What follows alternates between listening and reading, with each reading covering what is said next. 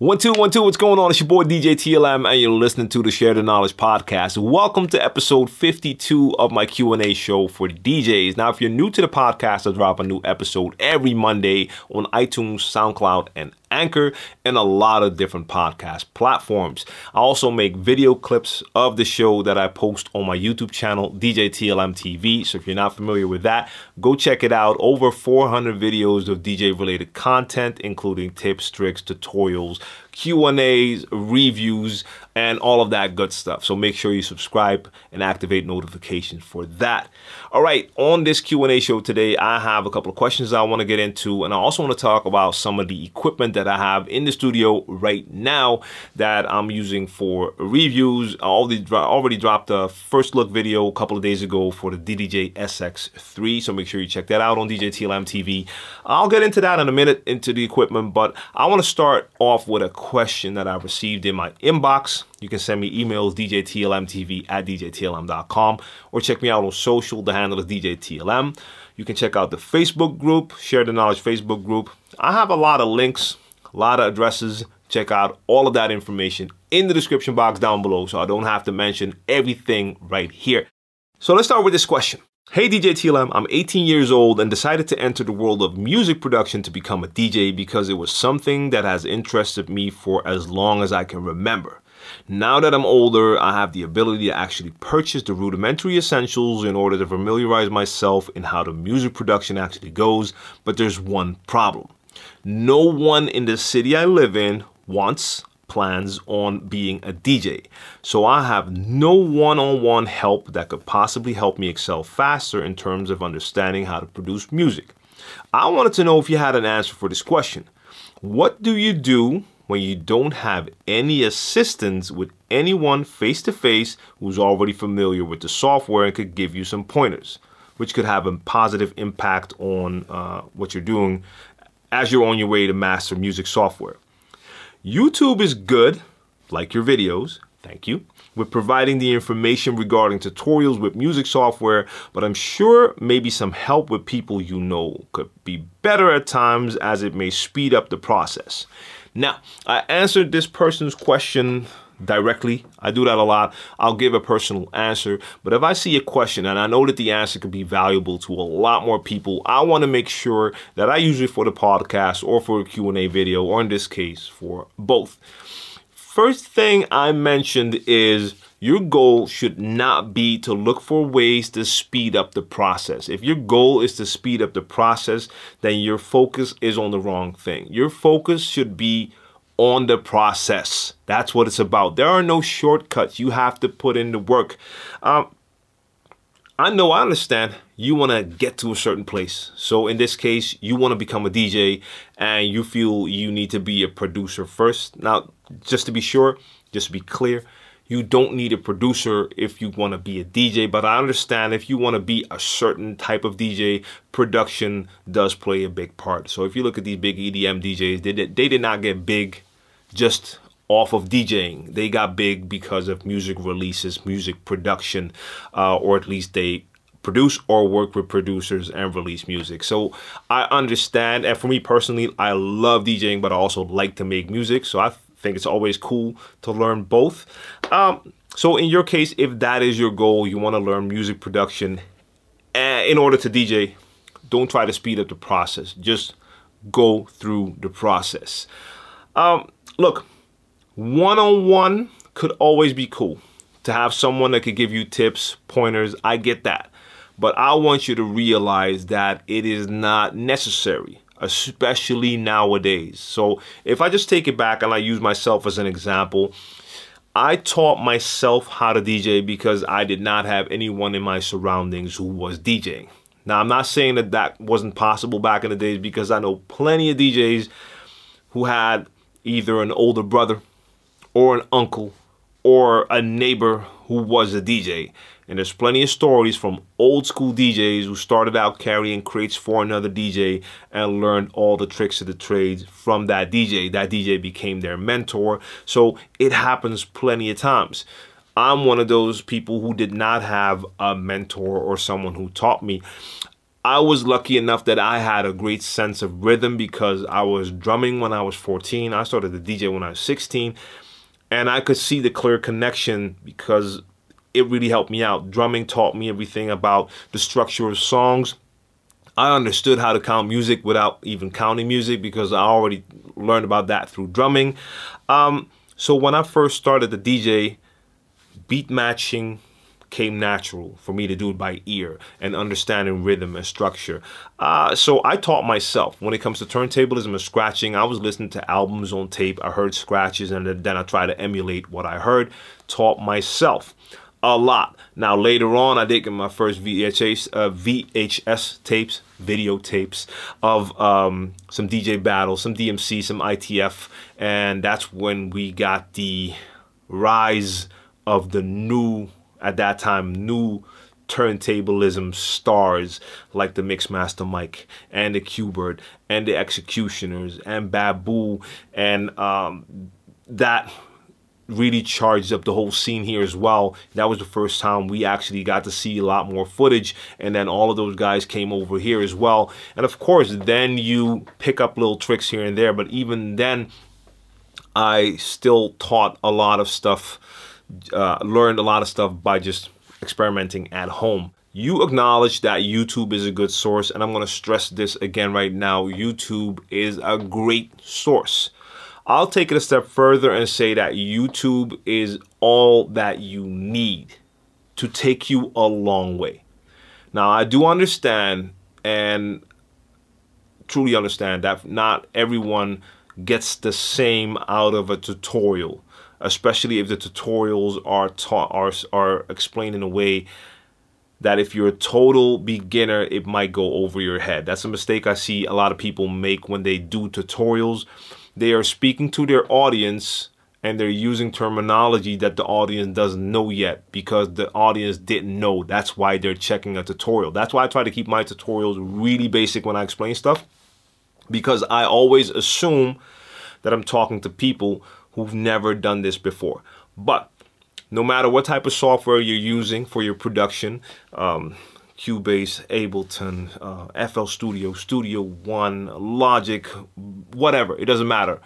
There are tutorials online and they should be able to teach you a lot. Now, if you run into problems and there's something you don't understand, you can find a forum specifically for what you want, what you need. It's out there. Uh, so you just Google search for your software maybe add the word forum or just your software and the question and you'll probably find plenty of links that'll take you to a forum where they're already discussing that. And then you find a bunch of people that are using exactly what you're using right now and they can help you one-on-one -on -one by answering certain questions. Um, if you feel that one-on-one lessons are needed when it comes to DJing, there are DJs offering one-on-one Skype lessons. I don't know if they're doing the same thing for production, but there are online schools that teach production. I don't know how that works, but when you enroll, I do think you have one-on-one contact with the teacher. So there's a lot of information and there are a lot of options and everything can be found online. So I just want you to get out of the mindset that you need someone to help you out, especially if you get rid of that goal that you want to speed up the process. Just start to teach yourself or learn from tutorials. Experiment, get busy with it, and when you have questions, you look for that answer online. If you do feel that you want to have someone in the room with you, some people will always prefer that. I can understand, I respect that if that is what you truly want and there's no one in your town, that you're to have to put in that extra effort. Find someone online that teaches one-on-one. And if they're in a different city, you're to have to travel to that different city to get your one-on-one -on -one lessons. But if it's something you really want, then you should definitely invest that time and maybe money to travel to a different place if you feel that's absolutely necessary. But I do believe you should definitely just start out with whatever you can find online. Tutorials, tips, tricks, ask questions, and if you still need that one-on-one, -on -one, find a person and go there. It's all about putting in that work and how bad you want it. Uh, but I hope you understand. Don't just assume that you need people. See how far you can get by yourself. I'm still teaching myself new stuff every day. And when I say teaching myself, I mean I'm not looking for people to help me. I'll find the information I need online. When it comes to editing videos, I was doing that with different software in the beginning, Sony Vegas. Then I switched to Mac. Sony Vegas doesn't work on Mac. I had to switch to Adobe Premiere. Never used it before. I knew something about video editing, but this looked totally different. I went to YouTube, looked at a couple of videos, and that sent me on my way. And then it's all about doing. So I started to do practice, work, and I'm still learning new things about Adobe Premiere now, but I'm a practitioner. I go out and try and do. That helps me and that has brought me a long way. I wanted to do some intros for some videos. I had Adobe After Effects, but I never used it before. Found out what I wanted to do, looked for that, exactly that, on YouTube, found the answer, made a couple of intros. And whenever there's anything I run into, if it's using the recorder and something's not working the way I thought it could work, I'll go online and I'll find the information. Uh, that's why I feel that you don't need anyone. You can be self-sufficient with a connection to the internet. All right. I hope this helps you out. Enjoy the process. And uh, yeah, man, let me know how it works out. So send me email back in like a couple of months, next year, two years, whatever it is. All right. All right, let me get into what I have in the studio right now. I want to talk tech a little bit.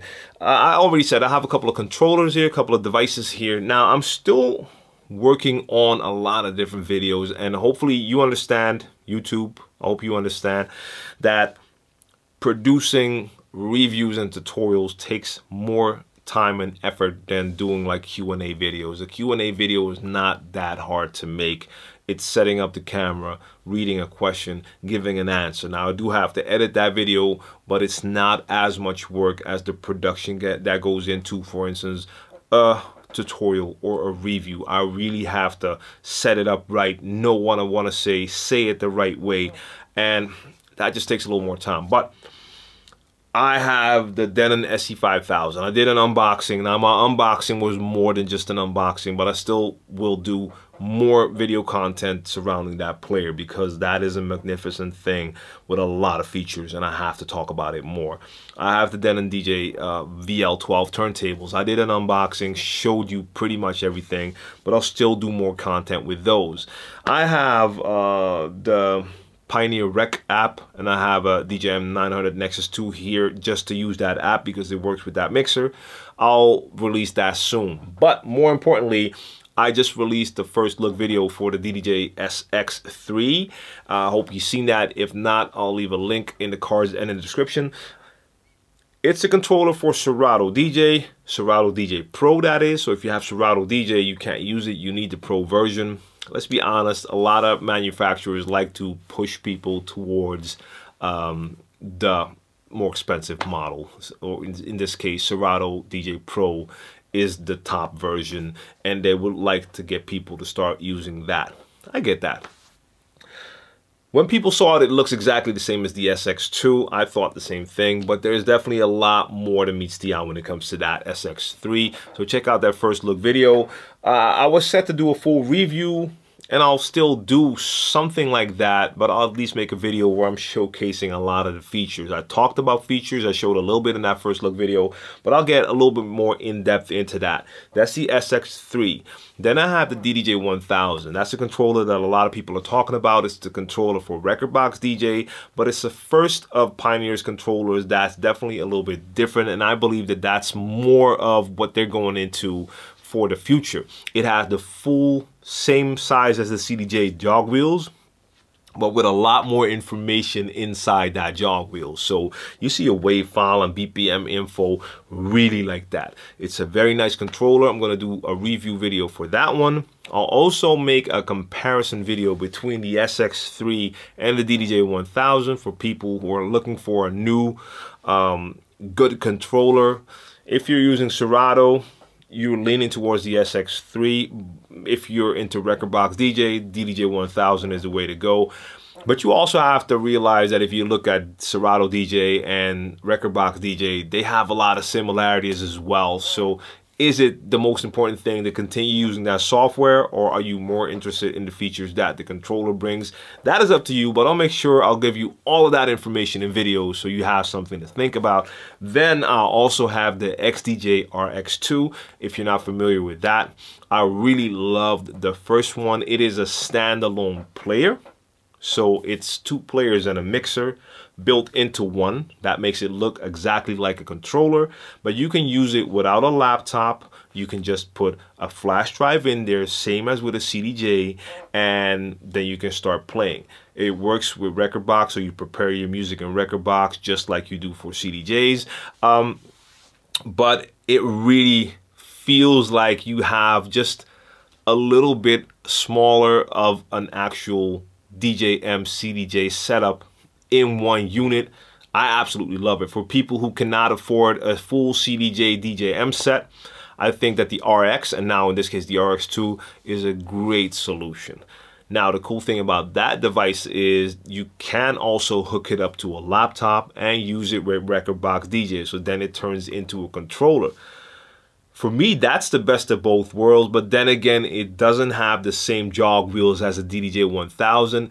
The cool thing when you get all of these controllers together is it makes you start to think about what the ultimate device would look like. And I think for me personally, now turntables, that's always my number one because I really love the feeling of turntables. Having said that, I already used the NS7 back in the days, the controller with the moving platters. That felt really good and came very close to feeling like an actual turntable. And the Rane 12 now does the same thing. The only difference is that the platter is 12 inches instead of 7. Um, that does give you that same feel. I think if I look at devices, DJ devices, and I keep turntables in their separate little compartment right here. That's like my all-time favorite setup. But if I move beyond that for a second, if I had to compile the ultimate DJ device for myself, uh, let's just go with one device right now, so not separate players and a mixer. For me, it will be a standalone player. Full size, so it will be more in the direction of, for instance, the DDJ SZ controllers that size with moving platters, standalone, so you can use it with a flash drive, the nice big screen like an RX2 but bigger screen or have just a full length screen that shows me both players and an extra screen in the middle uh, for the total with all of the information and everything. Uh, that could also be hooked up to a laptop if I wanted to use that but not having a laptop there feels pretty nice, but I like a big screen. So if the device would have large enough screens on it, and it has the moving 12 inch platters and all of the uh, performance pads and stuff that I like to have on there. It's a little bit big. I remember moving that SZ around. It's a large, large thing. Same with the NS7. It was big. But I think that would be pretty dope, man to have something like that. I like the standalone feature, but I like my screens. I took the RX2 to a festival that I played with Brainpower uh, last weekend. Um, pretty big festival, like 12,000, 14,000 peeps. I did not have a lot of DJ work in that performance. We were part of a bigger performance with a full band, a lot of artists in there. I had to do a couple of cuts. I did not know exactly how much space I would have on stage and how much build-up time there would be. It was a little bit messy when it came to that part, but it's not our uh, event. I wanted to be safe, so I just took the RX2 because I knew all that I would need is give me uh, output to the PA system. So make sure you have the XLR cables ready and a power source and I'm good to go. That's exactly what I did. They had the lines ready. I just placed it hooked up the XLR cables, put in my flash drive, done. And it feels pretty nice. It's smaller jog wheels than a DDJ 1000. Um, but yeah, it worked great for my cuts. But having that, like a standalone unit with moving platters, so sort of like an NS7 type of device with 12 inch platters, standalone functionality, so you could put a flash drive in there, but you could also connect it to a laptop if you wanted to with screens that are large enough to really give me all the info I need. So for instance, the CDJ screen or even the screen on the SC5000, they're pretty big. I don't know if they're big enough. I like the screen on the RX. I don't have it here, the RX2. Uh, it's it's it's um, in a different room. I'm not gonna get up to get it now, but uh, you'll see it in the video. It's a nice size screen, but it's cool to fantasize about stuff like that. Uh, so that's gonna be the question of the day. What would your ultimate player device controller look like? Drop it in the comment section. Let me know, man. We'll probably see some crazy ideas. So I did have one more question I want to talk about also in my email inbox and this is about beat matching and especially about a very tricky part of beat matching. Now when you want to beat match you want to make sure that the track is playing and the track that you're bringing in are playing at the same tempo. So you cue up the track, the new track on your headphones, you start to listen to it and you try to match that tempo. Now, of course, if you're using sync, you'll click sync and if everything is right, it'll probably work. But let's just assume that you're doing this by ear because that's how you mix or because sync is not working. Now, when you do that, you're gonna bring it in and listen if it's playing fast enough or too slow or too fast and then you adjust the pitch accordingly until you get it right. If you're totally new to this concept, make sure you check out my beat matching tutorial. Check out the card or link in the description box down below. But here's the thing. I have a question that I received from someone who's actually struggling with that very thing right now. So let me read the question. I've been trying to learn how to DJ for the last year on beat matching alone. And with house music, I practice at least two hours a day every day I have the DDJ RX controller and software. I practice the one ear on and one ear uh, on the monitor. So you have your headphones on one ear. The other ear is free. I play the same way so you can hear the sound coming from the monitor. I know other people like to just have their headphones on and do everything in the headphones. Um, you need to find what works for you, but I do the same thing. So let me get back to it. So trying to beat match uh, the BPM without looking at the laptop and I get a drift when playing two tracks, but I can't seem to work out which track is playing too fast or too slow. Are there audio cues and echo when trying to beat match this way? Uh, your YouTube video really helped me beats bars and phrases. Uh, the counting music video, cool. Uh, so nice one. Advice or tips would be much appreciated. All right. So like I said, it's tricky. And I had that same issue when I first started to teach myself how to beat match. I understood that they had to play at the same speed because if they're not playing at the same speed and you play them together, you get that train wreck effect. You get kicks and snares all over the place on both sides and it sounds horrible. So you want to have them playing at the same tempo. So they're playing in sync. They're playing aligned and that sounds right. Especially if you have tracks. So either if you're mixing house where you have that four to the floor drum pattern, you have that kick drum on every beat. You want to make sure that they're playing at the same speed because then you still hear that kick drum but just on both sides. If they're not playing in sync, you're gonna get they're gonna mess up. If you're using tracks with a drum pattern where you have kicks and snares, with most of those drum patterns, you have a snare on the two and four. You want to make sure that the snare on both tracks is playing at the exact same time. Otherwise, it's to sound real messy. Um, here's the thing. You have to focus on a specific sound in one of the tracks. Now, I wasn't using a lot of house. So for me, the focus most of the times will be on the snare drum because that was a more steady factor than the kick drums. Especially with hip hop, the drum pattern has the kicks placed differently in a lot of tracks. So one track could have a kick on the one and on the three, but then you have other tracks that have kicks that are going boom, boom, ka, boom, boom, boom, boom, boom, whatever, all over the place. So in that case, the snare would be that steady factor. So I would have one track playing, I hear how that snare sounds. Now I get my other track ready and I listen to that snare.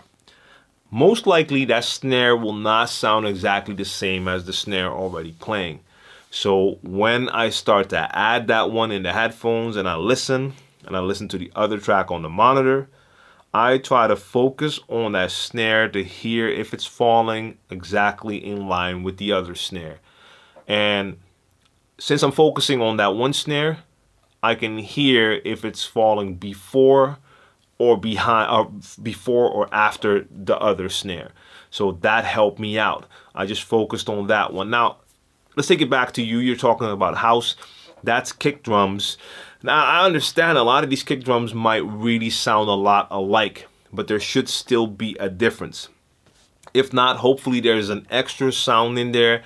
If it's a hi-hat or whatever type of sound. If there is a sound in there that's not in the other track, that could be your indicator to see if that one falls in line with the other one.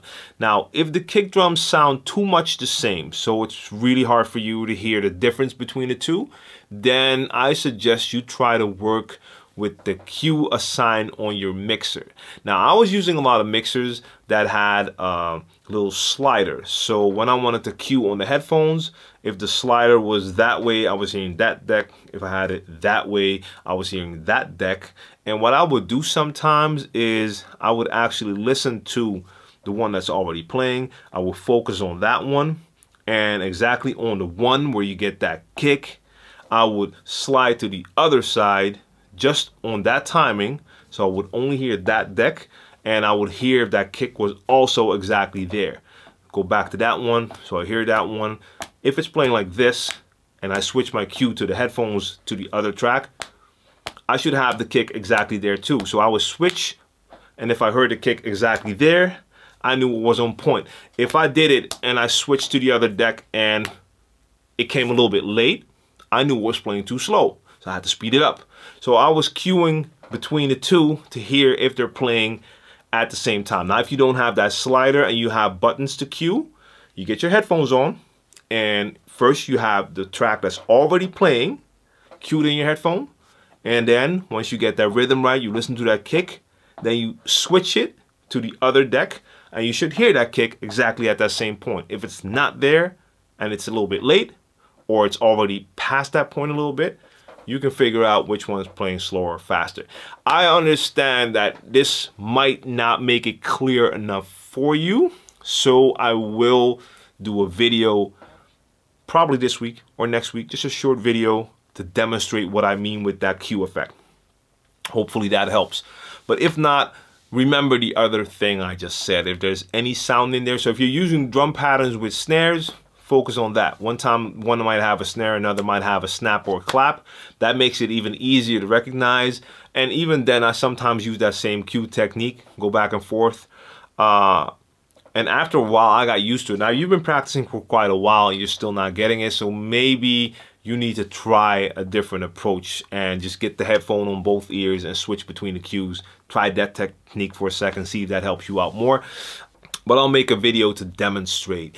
I want to make that a question for you at home as well. How did you get past this problem? What's your preferred technique to hear if the track that you're cueing is playing too fast or too slow? What do you focus on when you're doing that beat matching, that part of beat matching, the most important part of beat matching?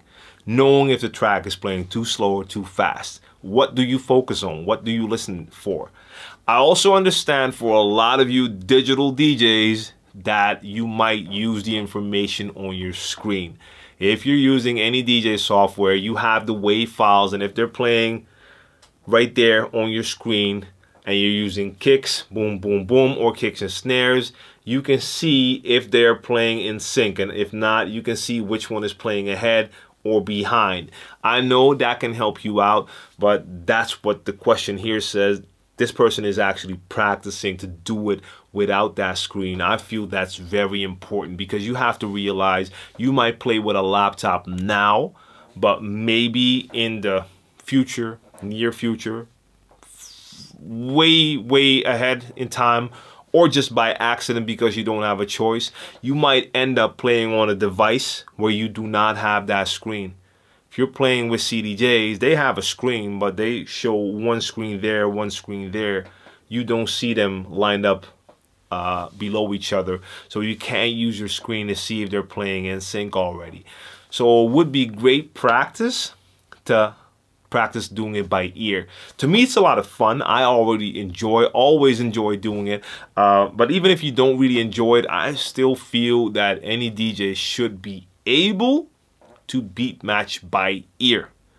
Even if you never use it, having that skill, knowing that you have that backup plan if anything goes wrong with your digital equipment, it's a great feeling. It's always good to add that to your skill set. So once again, question of the day, how do you determine if the track you're mixing in is playing too fast or too slow? What do you focus on in that track? Let us know in the comment section down below. Join the conversation, share the knowledge. So that's where I'm going to end today's podcast. Try to keep it a little bit shorter, but I hope you enjoyed today's information. I feel this was a very nice episode when it comes to info, and I hope it helps out a lot of people. Now, if you know anyone who's not checking out the podcast yet, make sure you spread the word, share the knowledge. Uh, I feel audio is going to play a bigger part in all of our lives, and I know a lot of you like to watch my videos, but there are a lot of circumstances when video is not your best option. When I'm walking down the street or I'm driving in the car, video is not my preferred option. So with a lot of channels that I used to watch on YouTube, I'm checking it to see if they have audio versions of their content as well, because that really helps me out. I can have it in my pocket, the phone, and just listen to my headphones. When I'm in the gym, I can listen to a lot of info as well. So I feel that that's going to be the same thing with this. You can check out this information anywhere at any time and you don't need your screen for it. Uh, so if you're enjoying the podcast, please help me spread the word. Also, if you're getting the opportunity, make sure you give me a nice rating on iTunes because that will always help the show out as well. I want to thank you for tuning in. Again, all of the information about the podcast can be found in the description box down below. New episode every Monday on iTunes, Anchor, and SoundCloud, and a lot of different podcast platforms, Stitcher, uh, Overcast, you name it, you'll find it right there. Thanks for tuning in. This was episode 52 of the Share the Knowledge podcast. I'll be back next week. Check out the Share the Knowledge podcast, uh, the Share the Knowledge group on Facebook. And if you have any questions, you know where to reach me. Again, all of the information in the description box down below. See you next week.